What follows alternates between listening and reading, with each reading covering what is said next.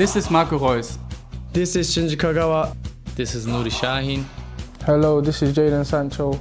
And you're listening to the Yellow Wall podcast.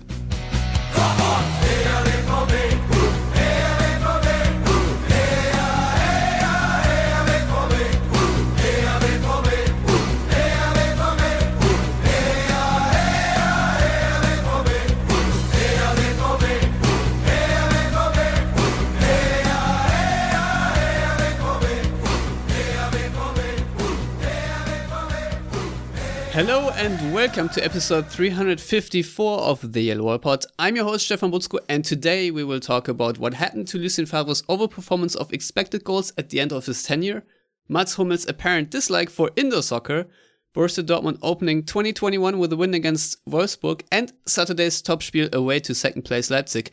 For all that and more joins me Adam Dorowski. Hello Adam, how are you doing? Good, thanks for having me again. what a what a nice day! What an enjoyable Wednesday. Nothing is going on, so uh, this, this it's it's it's super nice that we can just uh, record the Yellow Wall Pod, not do anything else. So uh, that's great, and uh, obviously I also uh, am very happy to announce another guest. It's uh, first time Paul Johnson is here. He is the deputy editor for FearTheWall.com, and he is a data scientist. He told me to mention so people will get his nerdy quips, and uh, he will su- sound surprisingly British for someone from Houston, Texas. Hello, Paul. How are you doing? All right. Thanks for having me on. I can. Uh, I wanted the data scientists in there so that people are well prepared for a lot of boring nerd chat. I, I hope you skipped the boring part today since we're recording this for a wider audience. So uh, please be as entertaining as you can, Paul. But no pressure. I'm going to, I'm going to maximum amount of detail into like the minutest intricacies of models. Yes, yes. So um, models is also what we're here talking about, not the ones uh, Donald Trump likes, but uh, statistical models. And uh, you provided uh, a model for a text for FearTheWall.com that Steve Zimmerman wrote. And obviously, that was a little bit about the expected goals over underperformance in the Bundesliga and uh, the expected goal differential and uh, how Dortmund have fared under Favre and the, I guess, slight dip at the end. So um, I'll, I'll leave it to you to explain maybe a little bit what happened in uh, Borussia Dortmund's uh, overperforming of the expected goals differential and why it dipped or, or how it dipped in the end, if you don't know why. Yeah, so to quickly clarify, it's uh, I, I produced some uh, plots for the article that, that are taken from uh, StatsBomb's data that, that FBref provides. So Adam can, can talk a little bit about this as well. The what we see is that pretty much during Favre's time as BVB manager, he has overperformed XG significantly, and that seemed to come to a close around the start of this season and it's it gradually declined up to the point when he was then sacked. I've got theories as to why it happened. Well, let's see it. yes, I just want to want to be clear that these are theories, but the uh, I think that first of all, one of the big problems was obviously Haaland picked up an injury, and the team had become particularly reliant on him by that time. And so when he left injured, the team were just that much less potent.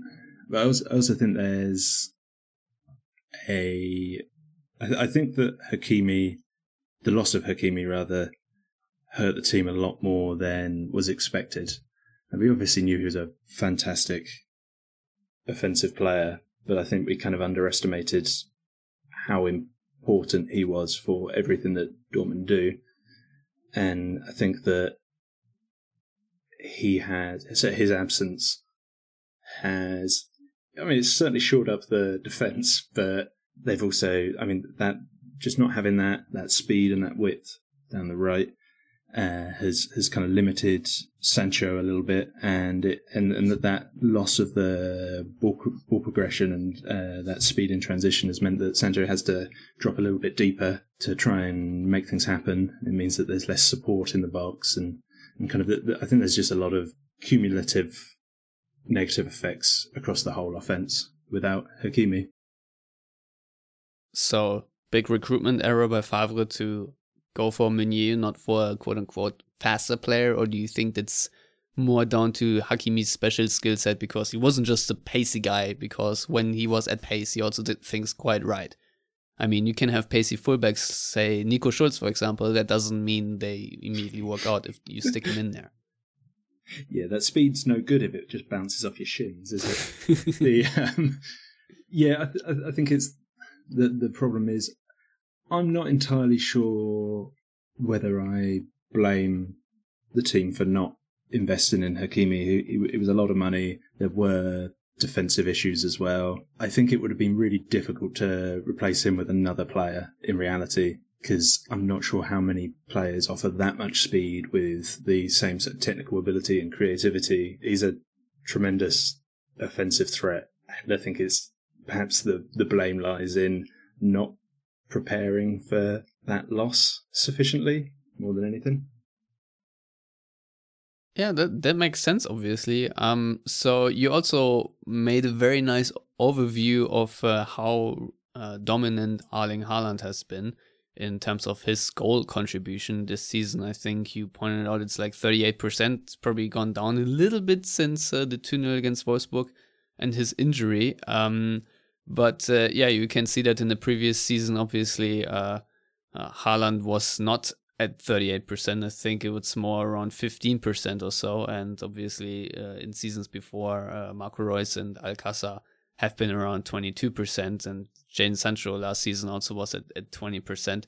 So that really shows you how dominant uh, Haaland is. And I'm going to ask this question now because I, I know it's maybe a little bit silly to ask, but nevertheless, I'm going to go ahead and say, do you think that uh, Erling Haaland being so dominant and uh, the goals not being sort of spread out among other players has hurt Lucien Favre and his idea of football? Because uh, for whatever reason uh, the rest of players do not get as many good openings and, and, and basically chances to quote unquote overperform the XG as they do because they just don't get as good of looks due to Haaland being in there and sort of taking it all up for himself? Yeah, it, it it's hard to say whether it is the result of uh, the the team having kind of greater offensive struggles and Haaland kind of taking the slack, or whether Haaland is so good offensively that the team became kind of built around him and, and became too focused on playing through him, and then losing him obviously did did a lot of damage. I think that it, it I mean, it's a bit of a cop out, but I think it's probably a bit of both. I think that obviously, like I said, I, I think that the loss of Hakimi has hurt the team, and I think one of the big ways that that's happened is that it's caused Jadon Sancho to have to drop back a little bit deeper. And I think that he is still doing a lot really, really well, but he's just not getting into the box as much, and he's not able to offer the same kind of secondary goal threat that he has been offering the last couple of seasons. So to I've got the figure up. It's Haaland so far this season, and I mean this is this is uh, this is uh, from I think the last game. So this is including the injury period, which makes it even more absurd. It's uh, he's contributed 38.46% of all of uh, Dortmund's goals, which, if if you calculated it from the point before the injury, it's probably I don't know close to fifty percent. It's ridiculous, and that's just it's it's an a huge amount of goals to lose when that player then gets injured and it's hard to see how the team can can kind of live with that. And it's so, for example, you've also got uh, three. There's three other players from this season on that on the chart, and it's uh, Reyna, Reus, and Matt Hummels, and they're contributing about 11.5 percent, whereas in the previous seasons we had multiple players that were contributing about 20 to 15 percent, and that means that I mean, if you lose one guy, sure it hurts, but you've got other guys that are still contributing a, a lot of goals. Whereas Haaland's doing the work of about two players. Yeah, it's it's two, it's just two crazy. of our very best players as well. Yeah, I mean, Dortmund's uh, attack has dried up a little bit without Haaland. Uh, I mean, that was to be expected. I, I consider him right now the second best striker in the world behind Robert Lewandowski. Uh, maybe you can argue about uh, Cristiano Ronaldo and so on, but otherwise, I don't really see someone that plays an out and out number nine um, being that good, to be honest. So, um, Adam, if we look at Paul's plot, you see that Dortmund obviously still above Bayern, uh, Leipzig, Gladbach, and other teams uh, overperform their expected goals or uh, at at least the, the goal difference. Um, do you think that, say, Paul's analysis is that uh, Dortmund need to sort of transition quicker to get in, into better scoring uh, opportunities? Do you think that Edin Terzic is the guy that uh, can fix that, that will address that sort of uh, sort of lack of transition football and, and, and pace and uh, what whatnot? That's definitely an interesting question. I was sitting here just like you, waiting for for Paul to give us all the answers because I've been trying to figure out this one as well. And I think that another piece of the puzzle that has been missing that maybe we're just not paying enough attention to is the lack of minutes from Torgan Hazard this season. And he's he's a great chance creator, and I know that the numbers show that this season creating chances hasn't necessarily been Dortmund's issue. It's been converting them, but and I think what Paul has said about Sancho needing to pull back that leaves less people in that attacking penalty area to uh, finish those chances. Now, Jadon Sancho's numbers for like passes in the penalty area, progressive passes are way off the charts from from last season. So he's creating chances, which then means he's not there to finish them. And I think that getting people behind him, creating chances, whether it's Hazard, whether it's Hakimi, I mean, those were two huge sources of chances last season, and they're just not there as far as what Terzic needs to do, that's the million dollar question. I, I don't know if I have an answer to that.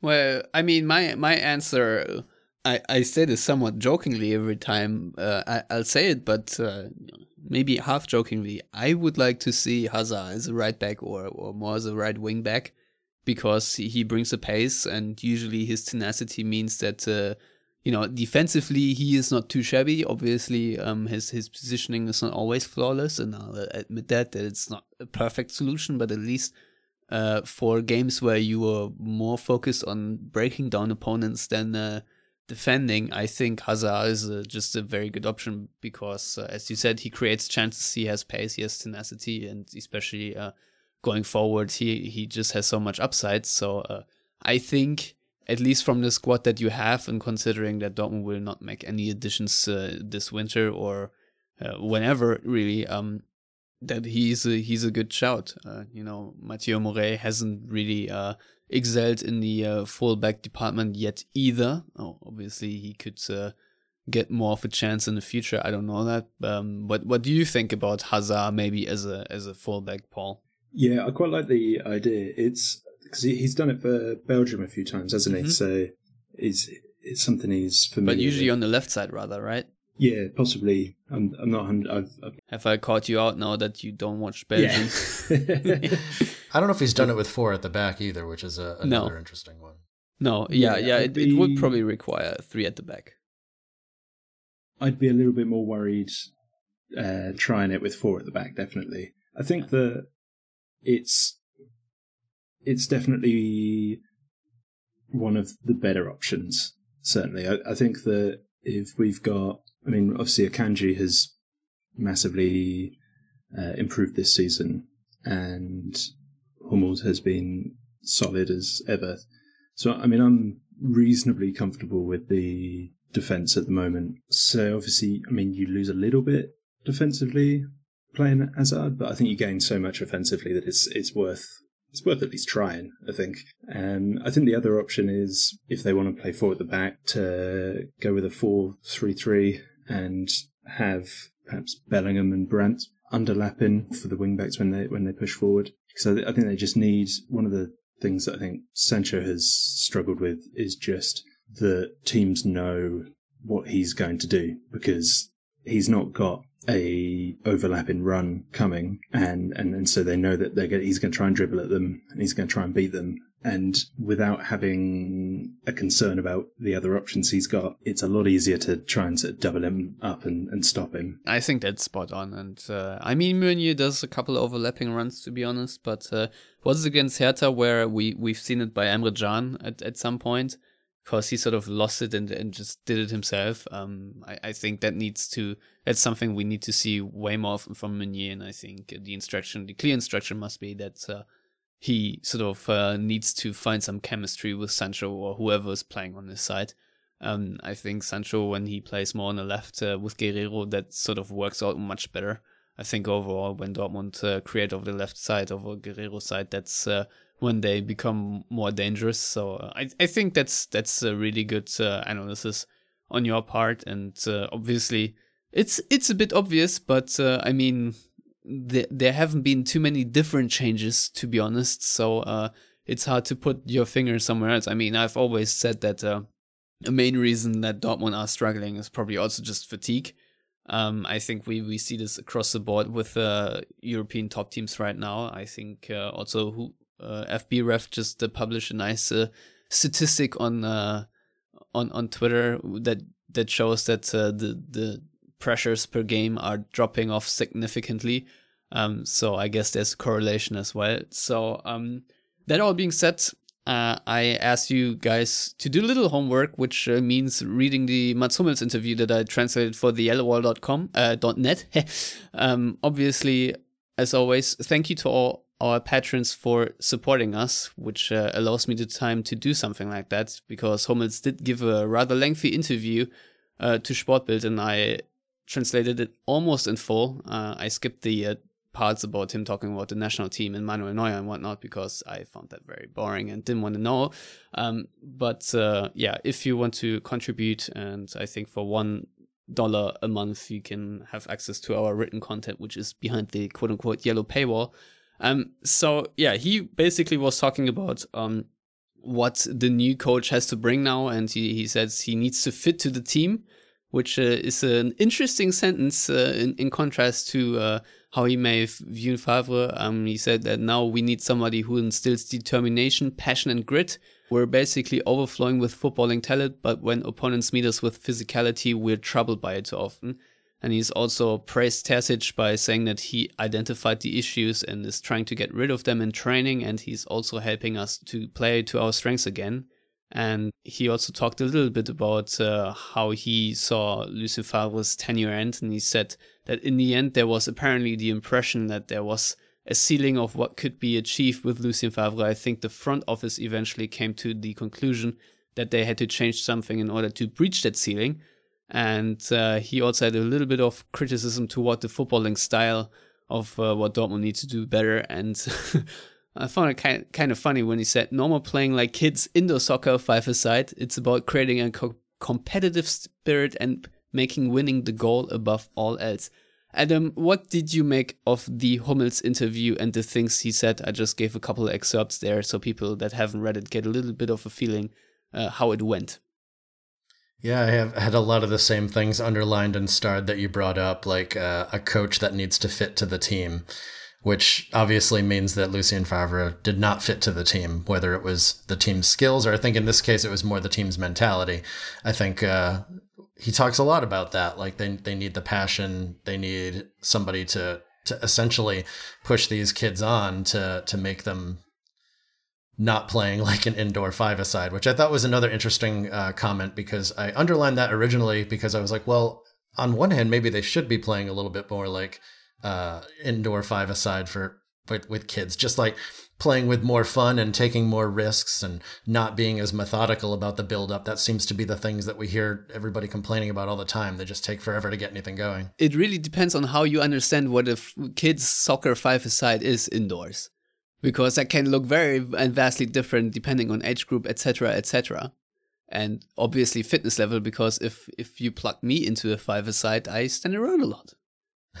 right. And then, well, later in the interview, uh, he said that uh, going easy for five days in training and then going full throttle on match days and delivering, it doesn't work that way. So I think it's less like the, the carefree side of, of kids five aside and more the, uh, you know, not, not very serious and just kind of goofing around during training is what it sounds like. Yeah.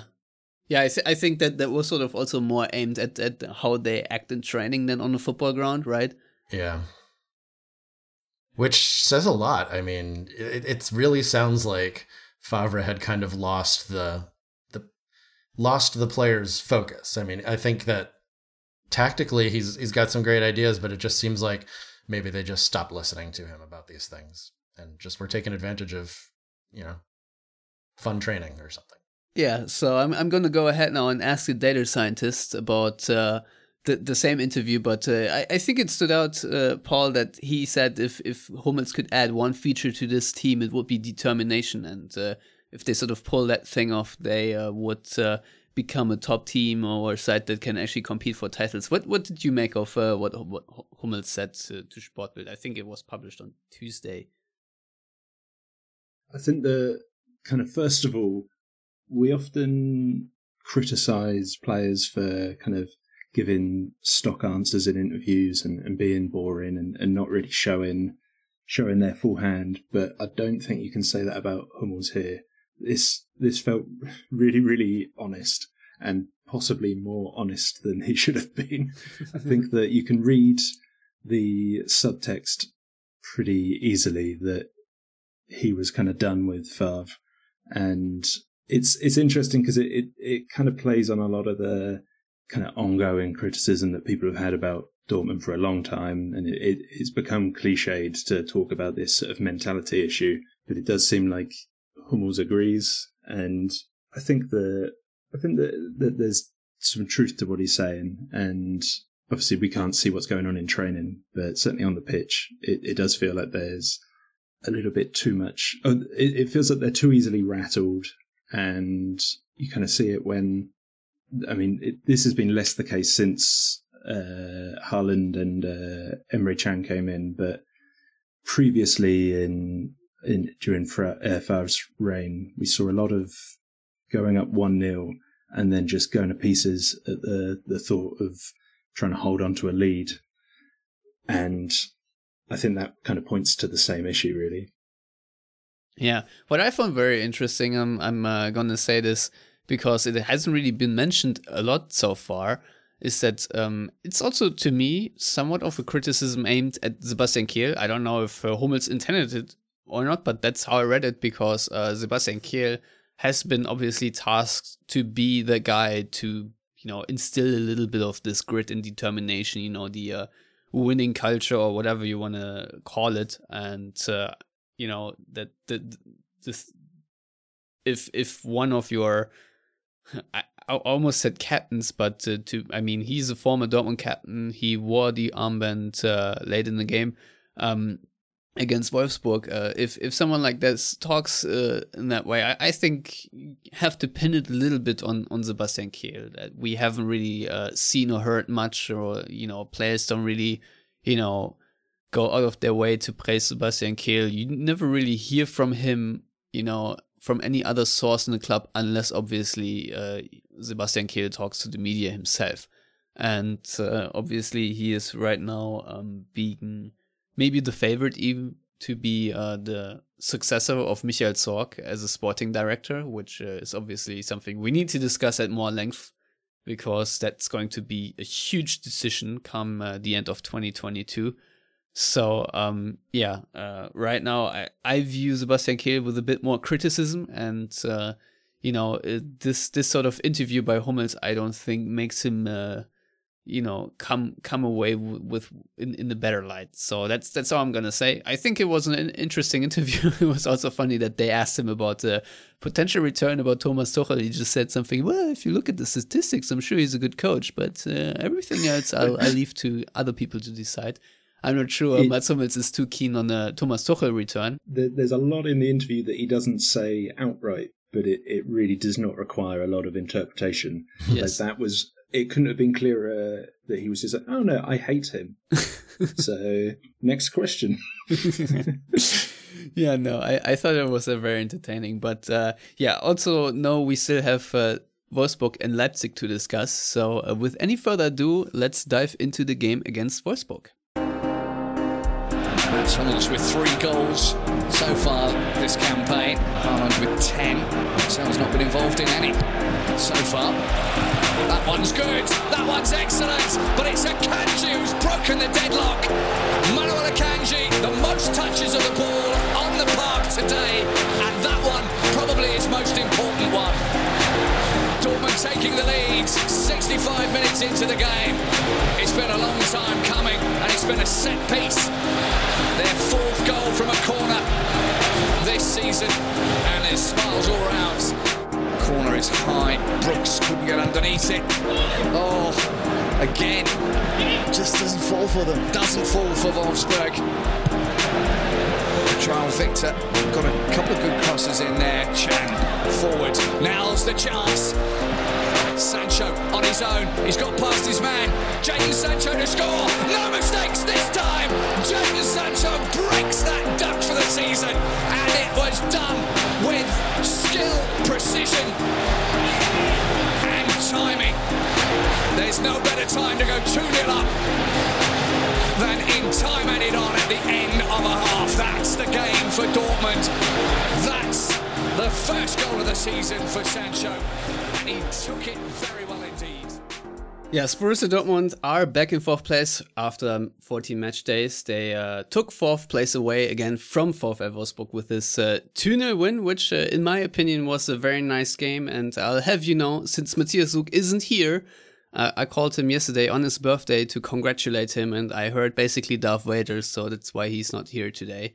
Uh, he is he is sick, uh, but he wanted to rant about how people on Twitter, where else?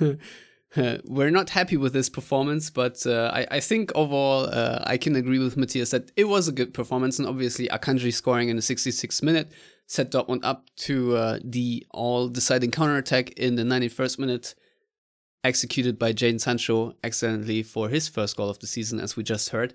Um, Adam, ignoring well, we're not going to ignore it, but uh, besides the uh, let's say eight minute onslaught of uh, hungry wolves pressing Dortmund to shreds. I think this was a very good performance against a pretty good team.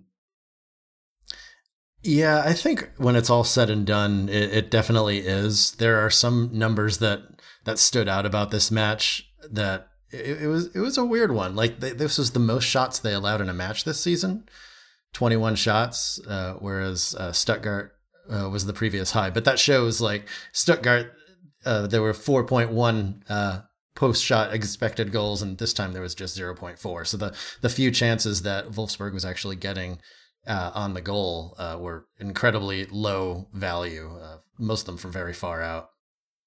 But uh, yeah, I, it was it was the performance they needed. It was definitely a tough opponent. They they played them really hard, but they pulled it off. Yeah, that's a very concise summary of the game. Paul, uh, I'm just gonna openly ask you on, on on your thoughts, your top line reactions. Yeah, I think I, I agree that it was a better performance than people are giving them credit for. I think sometimes when when you follow a team that you're so used to seeing win all the time, it's very easy to kind of forget that there are other decent teams out there, and Wolfsburg are, are one of those teams. They're a good team and it was never going to be an easy game. And I think that on balance, Dortmund were the better team. I mean, like Adam said, Wolfsburg had a ton of shots. So, I mean, the XG for the game was uh, Dortmund were, had 1.8 and Wolfsburg had uh, 1.6. But when you look at the sheer number of shots, it, it shows that they weren't a huge threat, and that that uh, that xG is probably a little bit inflated. And I think that, that the reality was that Dortmund were much better than than the 0.2 difference would suggest. Yeah, I mean, I think the very first shot that Wolfsburg has had was uh, Xaver Schlager, and then uh, an- another one a couple of minutes later. I think this one he probably should have scored in like the fifth minute, but uh, yeah, he, I mean, Wolfsburg arguably could have won this game. They had enough chances to do so, and if they go ahead, I don't know how Dortmund will react. Um, but uh, I mean, we discussed it before the game that uh, clinicalness was not a Wolfsburg strength, and I think Dortmund did profit from that, especially in the early minutes. But uh, what I I mean, I really like, and uh, Paul, you already talked about it a little bit. I really like, uh, and, and this game sort of uh, re- really highlighted it how good Manuel Akanji is uh, these days. I mean, he had this outrageous pass to Haaland. Uh, which he obviously then didn't score the goal of because I think it was just the last ditch block by uh, John Jonathan Brooks. Uh, but uh, o- overall, um, I'm really impressed with how good Akanji is, especially in tandem with Mats Hummels. Because if we remember the previous months and years um, since Hummels uh, arrived, that was sort of a, a, big problem that uh, those two just could not understand each other really on, on the pitch. So Paul, uh, what what are you making of Akanji right now uh, and and his form? I think that outside of probably Guerreiro and and I mean maybe Haaland, but obviously he's been out injured for for a decent chunk of the season. I think that Akanji has been probably Dortmund's best player.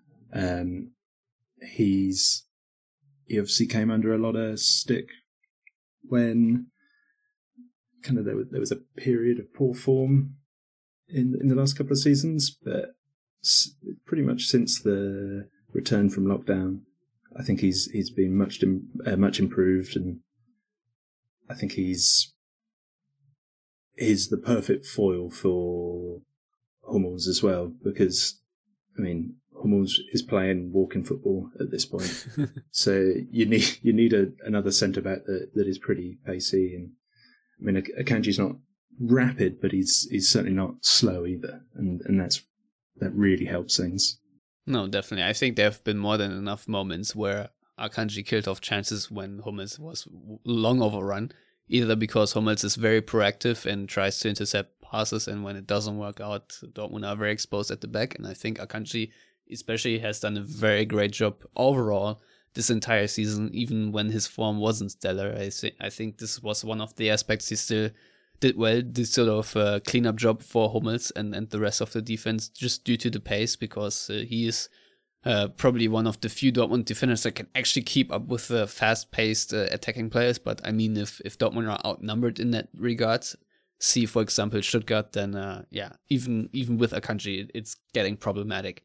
So whenever Dortmund play against a high pace offense, it's it's really going to be causing problems. Uh, Wolfsburg are not that team. Stuttgart most definitely are, and I think uh, the results did show that. Um, Adam, there's another thing I want to talk about, and I want your thoughts. But before I want to hear your thoughts, I want to hear my own, and that is, uh, I think that Edin Terzic corrected the Favre error um, by uh, picking Steffen Tigges and promoting him, and uh, before that, getting uh, Moukoko on the field for his first game for the full debut against Bremen. I think Tigges now having played 10 minutes in the Bundesliga and uh, I think it was 90 minutes in the Cup. I'm already ready to uh, have this complete take. Is that I, I think uh, it it would have been cleverer by Favre to probably promote Tigges right away when Haaland picked up the injury instead of uh, trying to utilize Hazard, Brandt, and Reus as a number nine. I don't think that really worked out and predictably didn't because in the past he's already attempted that and it never really worked uh, too well. I think the only one that kind of did well in that role was Mario Götze. And uh, otherwise, it's kind of sort of meh. And uh, while Stefan Tigges, you know, Dortmund reserve player, 22 years old, uh, is obviously not uh, the best technician, let's say. I think his uh, especially his his uh, back to goal movement, uh, you know, controlling the ball, his hold up play, and all of that uh, is just so much more valuable than what the other three players have to offer. And he does know how to press and how to tackle balls and how to make things a bit more tough for opposing defenders. Given obviously he just had a ten minute run out, but usually, and I think Paul mentioned it already, often that Dortmund you know almost crumble when they are sitting on a one nil lead and uh, trying to just sort of bring it home. And uh, in the final ten minutes against Wolfsburg, he certainly helped Dortmund to alleviate that pressure. There were a couple just punts from Dortmund that uh, he sort of uh, converted into actual possession, and I think that really helped to not have Wolfsburg to have a real power play situation or any pressure. So um, I personally am very happy uh, with with this uh, sort of promotion because that means Dortmund now have uh, have a little bit more depth at the striker position than they had, let's say, five or six weeks ago, and uh, completely changes the picture. Um, and uh, I think Steffen Tigges, as far as I know, is also sticking around a little bit longer. He has uh, been training with the team now. I mean, the Dortmund reserve team could also use him because they're battling pro- for promotion against uh, Rot-Weiß Essen, obviously. But Adam, since uh, I already uh, put out the disclaimer that my take is a bit of a hot take because we've really only seen about 100 minutes of him. But what's your opinion on this very small sample size? Oh, I'm very, very happy to talk about Tiggs. I want to make sure that I get my words in on Akanji, though. I'll put those in after. Fine. So uh, back to back to Tiggs. All right. So obviously, this guy is playing like a, a player who has been given the shot that he's been dying for, and he's running with it. What I like about Tiggs is, uh, or Tiggs, sorry, uh, we've clearly spoken many times about how, uh, as Moukoko fits into that uh, striker role, there are times when he he just isn't the same size as Holland, and that's led to actually a few issues. They've literally missed at least a couple of goals because of this. What I like about Tiggs is he he he's shaped like your, Haaland. Your pronunciation of his name ticks me off, Adam. Nice, nice. I like it. All right. So he's shaped like Holland. He fits in that in that spot where the players are used to passing to, and it's made me wonder. Like as we have had lots of injuries with uh, wingers uh, like Hazard, and as we're talking about possibly Hazard coming back as a wing back uh, when we do finally get him back, and it leaves us a little bit thin on the wings, and it makes me wonder if Moukoko is is maybe a little bit better for that winger, almost like Diaby role that, that, that he's playing in Leverkusen there. Uh, it would be great to see him helping out there as well as a way to get more minutes and a, and a way to get a little bit more of a well-rounded attacking performance out of him. And I think Tig slots in pretty well. I mean, obviously it's a super small sample size. Uh, I don't want to get too excited, uh, like I've done with, with Reyna in the past too, and just kind of had to like, uh, settle down a little bit. But, but, uh, yeah, it's a, it's a good start. And I think he's definitely driven and, and seems to have a lot of those, uh, those qualities that Hummels has been talking about. Yeah, obviously, I'm standing here, uh, you know, lowering my thumb from the gallery I'm standing on. Uh, but uh, Paul, do you at least in, in some part agree with the uh, notion that it might have been an error by Favre not to promote him earlier? Yeah, it's. I mean, because he was doing really well for the second team, and I think that you can kind of see as soon as he came in that I mean, he's not he obviously hasn't got the ceiling that the other two strikers have, but he's he's effective. And one of the problems that Dortmund have had this season without Haaland is that they just need someone to kind of occupy that space for opposition defenders and, and kind of draw defenders so that it opens up space for the other players around them. And someone like Brandt just can't do that. I, th- I think that Moukoko, despite being a lot smaller, uh, found his own ways of doing that. His speed and his movement was good at drawing defenders, but I think Tigges has he, he's shown that he can do that kind of as Adam said in a kind of similar way to to Haaland. I think he, he he looks to me to be a really really good option as a backup. Yeah, yeah, he, he brings a lot of energy. Definitely. Uh, you can see that clearly. And he does know how to press, which obviously, you know, m- may sound a bit uh, pedestrian, but in, in all honesty, knowing exactly to to pick your timing to actually you know force opponents to commit an error or whatever um, is is not that easy, and I think uh, sometimes separates good strikers from from bad strikers. So um, I guess in in terms of uh, structural Dortmund's performance, I think slotting him in makes a lot of sense, even if his individual skill set is not on the uh, highest level. But obviously, um, it's it's still very positive. So um, I'm I'm very much here for the uh, Steffen Tigges uh, fan club. Uh, so should there be one? Um, so yeah, I, I think I think um, I don't want to overanalyze the Wolfsburg game. I mean, it was a good game, but uh, we are also already 40 minutes in, and we still have to preview Leipzig. So we shall move on, Adam, and uh, I'm gonna talk a little bit uh, about Leipzig, obviously, because they are in second place and they have nine wins, four draws, and one loss, and they are unbeaten at home with six wins and one draws, and they have scored 25 goals, and they are the best defense in the league, having only conceded nine goals. Still single digits after 40 match days is very impressive. I mean, just for context, Bayern have conceded 21 goals, uh, Leverkusen 14, Dortmund 18, and obviously uh, that's that's a good uh, record. Um, personnel wise, Dortmund will be without Bellingham, Hazard, and Schmelzer, as Moukoko has returned to the training pitch, so there's a chance that he returns. But we are obviously recording this before the news conference.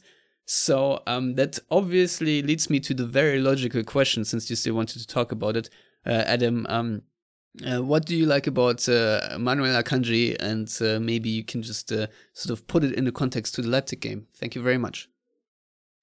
Yeah, I so when thinking about the best strikers in the league, you've got Lewandowski, you've got Haaland. Who who's next? I think this season it's probably Wout Weghorst, and he was non-existent in that match thanks to Akanji. I, th- I think that things like that just don't get uh, enough recognition. Uh, yes, he scored the goal, but that's not what he bossed about that game. He made one of the top strikers in the league completely silent. The one shot on goal that Weghorst actually got was a very free header where he was right in between Hummels and Guerreiro. So Kanji was not even involved there. But so how does that translate to Leipzig? Good question because obviously they lost lost their big striker. I wondered how the heck they were going to get goals uh, when when they lost not only uh, Timo Werner but also uh, Patrick Schick, and it turns out that it's kind of like Dortmund last year. They're just coming from everywhere, so they don't have anybody with more than four goals. So it's going to be it's it's going to be different than like finding that one top striker and shutting him down. Yeah, Angelino and Poulsen are tied top scorers for Leipzig with four goals each, and Leipzig this season have twelve different goal scorers so far which is similar to Dortmund, to be honest, because Dortmund so far have 11 different scorers. So I actually expected this uh, this margin to be be a bit wider, especially since uh, players like uh, Julian Brandt haven't scored yet, or Thomas Delaney. And I don't know if Witsel has been on the score sheet, so I expected Dortmund to have way fewer uh, amount of scorers than Leipzig, but it's actually pretty pretty close. So um, that's a statistic that surprised me. Uh, Assist leader for Leipzig is uh, Dani Olmo, by the way, uh, but expected assists per 90 uh, says that uh, and Emil Forsberg are leading in these categories. Paul, um, obviously that is a big game for Dortmund. They will play the Saturday Topspiel. It's the 12:30 uh, kickoff Eastern time here, where I'm watching. I think you have a couple of hours difference. Um, so going to Leipzig for Dortmund is not easy, but arguably one of their best performances last season came there in between atrocious losses to Mainz and Hoffenheim. So, um, what can Dortmund fans expect this time around with their trip to uh, Leipzig? I'm I'm feeling a little bit optimistic actually, which don't jinx it. Is yeah, I mean Leipzig have been brilliant so far this season and a big part of that has obviously been the their sort of wild defense. Conceding nine goals in 14 games is absurd. I think that Dortmund have the quality to to limit Leipzig's offensive threat, but I'm not convinced that Leipzig can stop Haaland, and uh, not really because they're not a great defense, just because I'm not convinced anyone can stop Haaland. And I think that could potentially be the, the difference maker. Well, that's a very bold statement. um, but yeah, no, you're, you're right. Although he will have to go up against Upamecano, and I think if there's uh, one one defender that can handle Haaland's pace, it's, it's maybe him. Yeah, yeah. It's. I mean, there is no doubt in the. I, I think this is one of those games that could easily go either way. I wouldn't be shocked if Leipzig won.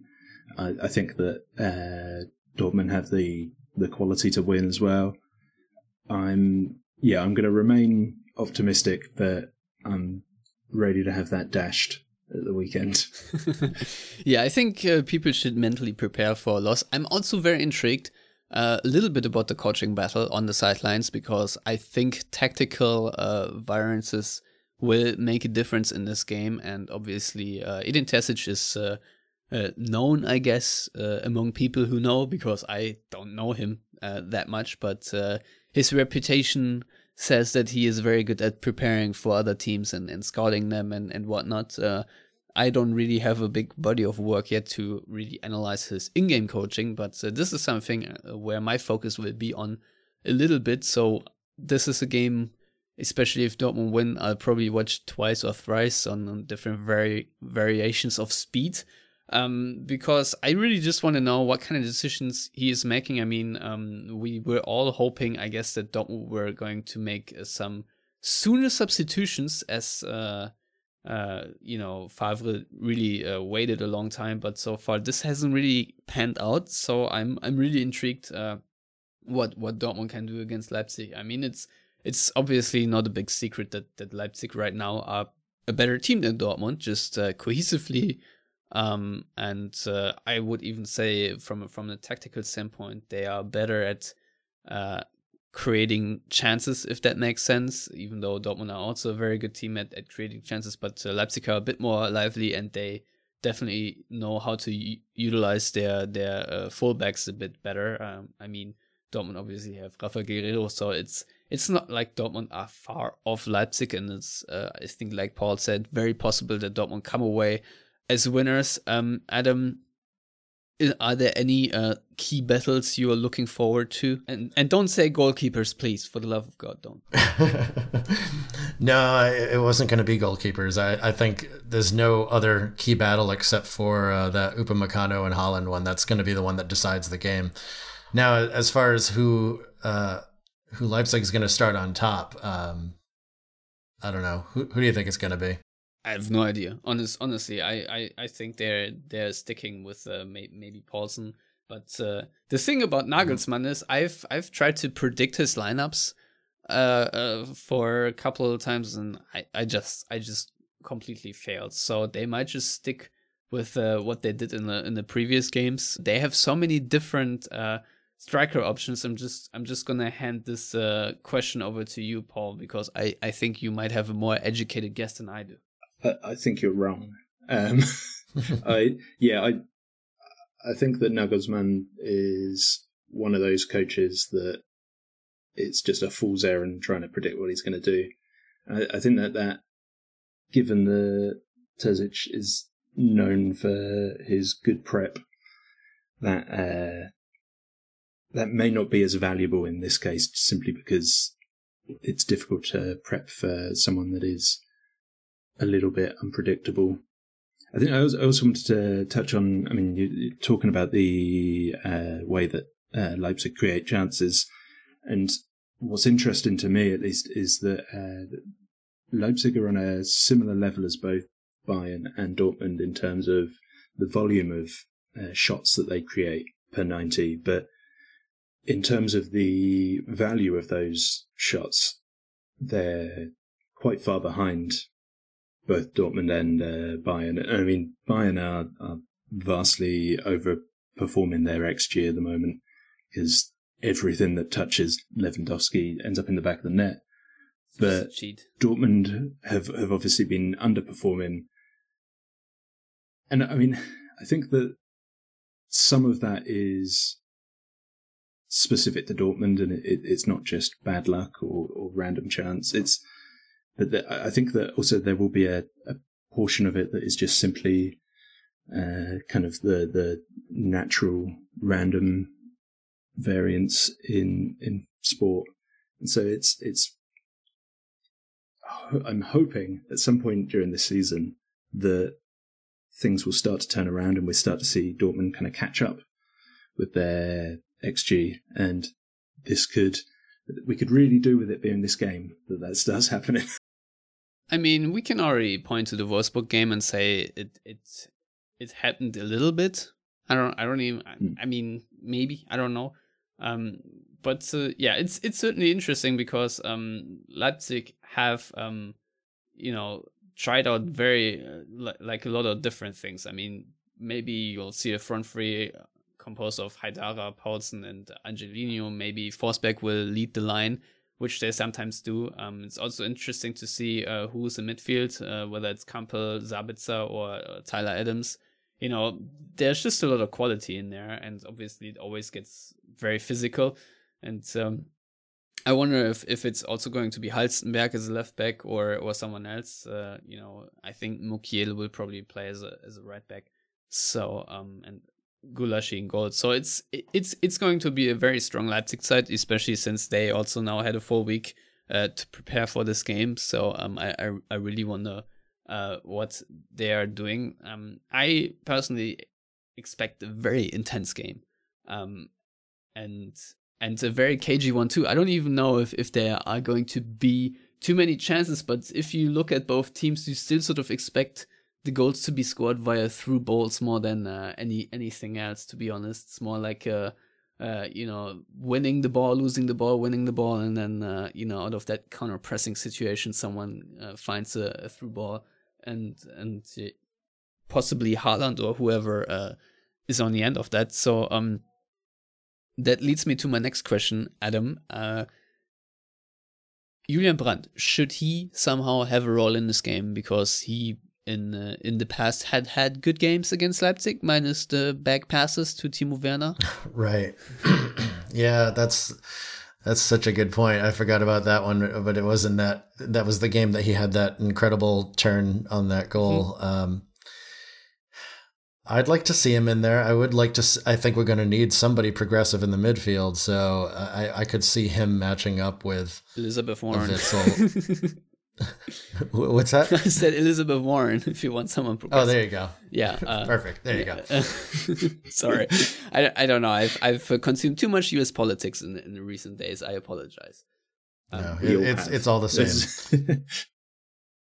But but yeah, um, it's it's it's going to be interesting because I don't know if I really want to see the Delaney Witsel double pivot again, and Bellingham is obviously out. So Paul, uh, the honor now falls to you to pick that uh, lineup for uh, Edin Terzic, obviously, since he is a keen listener.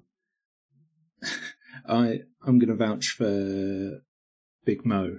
I want Mo Dahoud in the in the middle. I mean, I'm not sure what happened at some point this season, but he, I think he he looked really really good at the beginning of the season, and he might be the kind of sort of industrious but progressive player that Dortmund could really do in this do with in this game, and it would be nice to see him get some more minutes after seemingly disappearing off the face of the earth recently.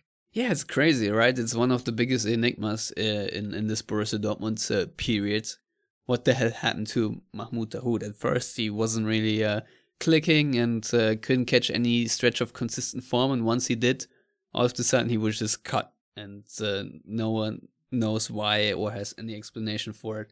It's really weird. So, um, yeah, I'm I'm I'm wondering that too, and I think it's a it's a good shot because uh, I I think Dortmund do need someone more progressive, as Adam said in there. So um yeah, I'm, I'm really intrigued to see what uh, lineup Terzic will pick. Obviously, um, what uh, I really want to see from Dortmund is uh, similar against Wolfsburg is um that they do not commit too many defensive errors. Um, I think there were a couple of mishaps, especially early on under pressure, where Meunier had the trademark pass into the box to an opponent. Maybe don't do that too many times. yeah. Um, also happens to other players, obviously, but uh, yeah, I think Julian Nagelsmann will look at Dortmund's uh, you know behavior under pressure early on and will say, "Huh, that was fairly easy to force them to a lot of mistakes. Let's do that too." So Dortmund should be ready for it um, this time. I don't know if they will be because if you're getting pressed high, there's not much you can really do about it other than uh, trying to find footballing solutions, really. Uh, but the problem often is, uh, especially early in the game, when uh, you haven't found your rhythm and flow, and Dortmund are a team that needs a bit of time to warm up.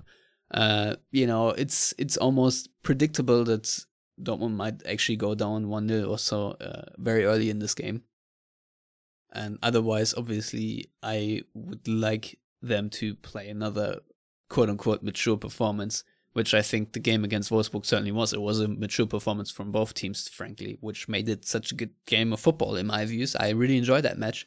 And uh, I'm hoping for it again because the Bundesliga needs to advertise itself a little bit. And while I'm not the biggest uh, Raba Leipzig fan, I at least, uh, you know, think that the top teams in the Bundesliga should, uh, you know, have games that, that people want to watch that is appealing for neutrals. So, um, this is sort of what I'm hoping for, obviously with a better outcome for Dortmund. But uh, yeah, I'm I'm hoping for a high quality game here. Uh, that's that's all I'm gonna say. And uh, yeah, I'll I'll leave the last words to you, Paul, and then Adam on on this game. What what your hopes and dreams are, or things you want to warn about, and then I think we can knock it on the head. So I mean, in terms of hopes and dreams, I I think my hopes have already been dashed because Jude Bellingham's not going to be playing. Um, but I think beyond that, I'd just like to see Sancho kind of building on his uh, good game against Wolfsburg, and I'm just hoping that we see a kind of match fit Haaland because I think that could be a real difference maker.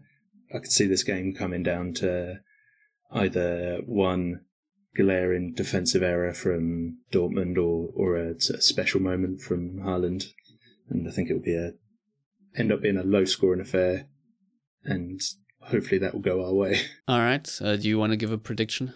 I'm going to go 1 0 Dortmund. I'm sticking to it. Good. Adam? Nice. Uh, so I, I yeah, I want to see Holland break out. I want to see him just totally overtake that Red Bull defense and sorry, Ross and Rasenballsport uh, defense and grab a couple of goals for us.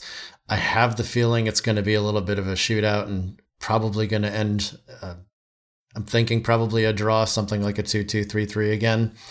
Uh, but no, I'll be optimistic. Let's go 3 2 Dortmund. Yeah, no, it's a, it's a good prediction. Uh, it's uh, it's I guess good news for Dortmund that uh, I'm going to butcher his name because uh, uh, Abel Mescharos isn't here to uh, correct me, but uh, Schoberschlei or Soberschlei. Yes. Uh, he obviously joined them for a completely unrelated club called RB Salzburg. Um, uh, and uh, yeah, he apparently is good mates with uh, Erling and uh, they are apparently a bit sad that they're not going to see each other uh, to on on the field. But uh, I'm not that sad, honestly. I don't know why. Just not not that kind of emotion here. Um, so yeah, it's I I don't know too much else about the personal situation over at Leipzig yet, but um, I hope maybe Sabitzer pulls his muscle or something like that. You know, uh, but uh, if not, I actually think that uh, Dortmund will not have a great game because uh, of that Leipzig midfield owning the Dortmund midfield, especially when we have uh, Delaney and Witsel in there. And I think they're going to be a little bit overpowered and at some times outnumbered.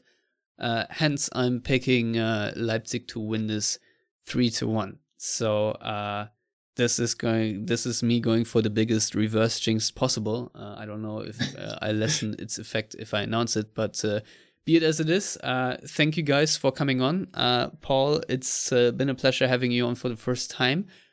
Please tell our listeners how to yeah a read your written content and b follow you on twitter. So yeah you can find me and several other people on uh, fearthewall.com and I'm on Twitter. My handle is uh, Paul underscore Johnson 89. Very well. Adam? I am Foosball Twit on Twitter. Thanks for having me.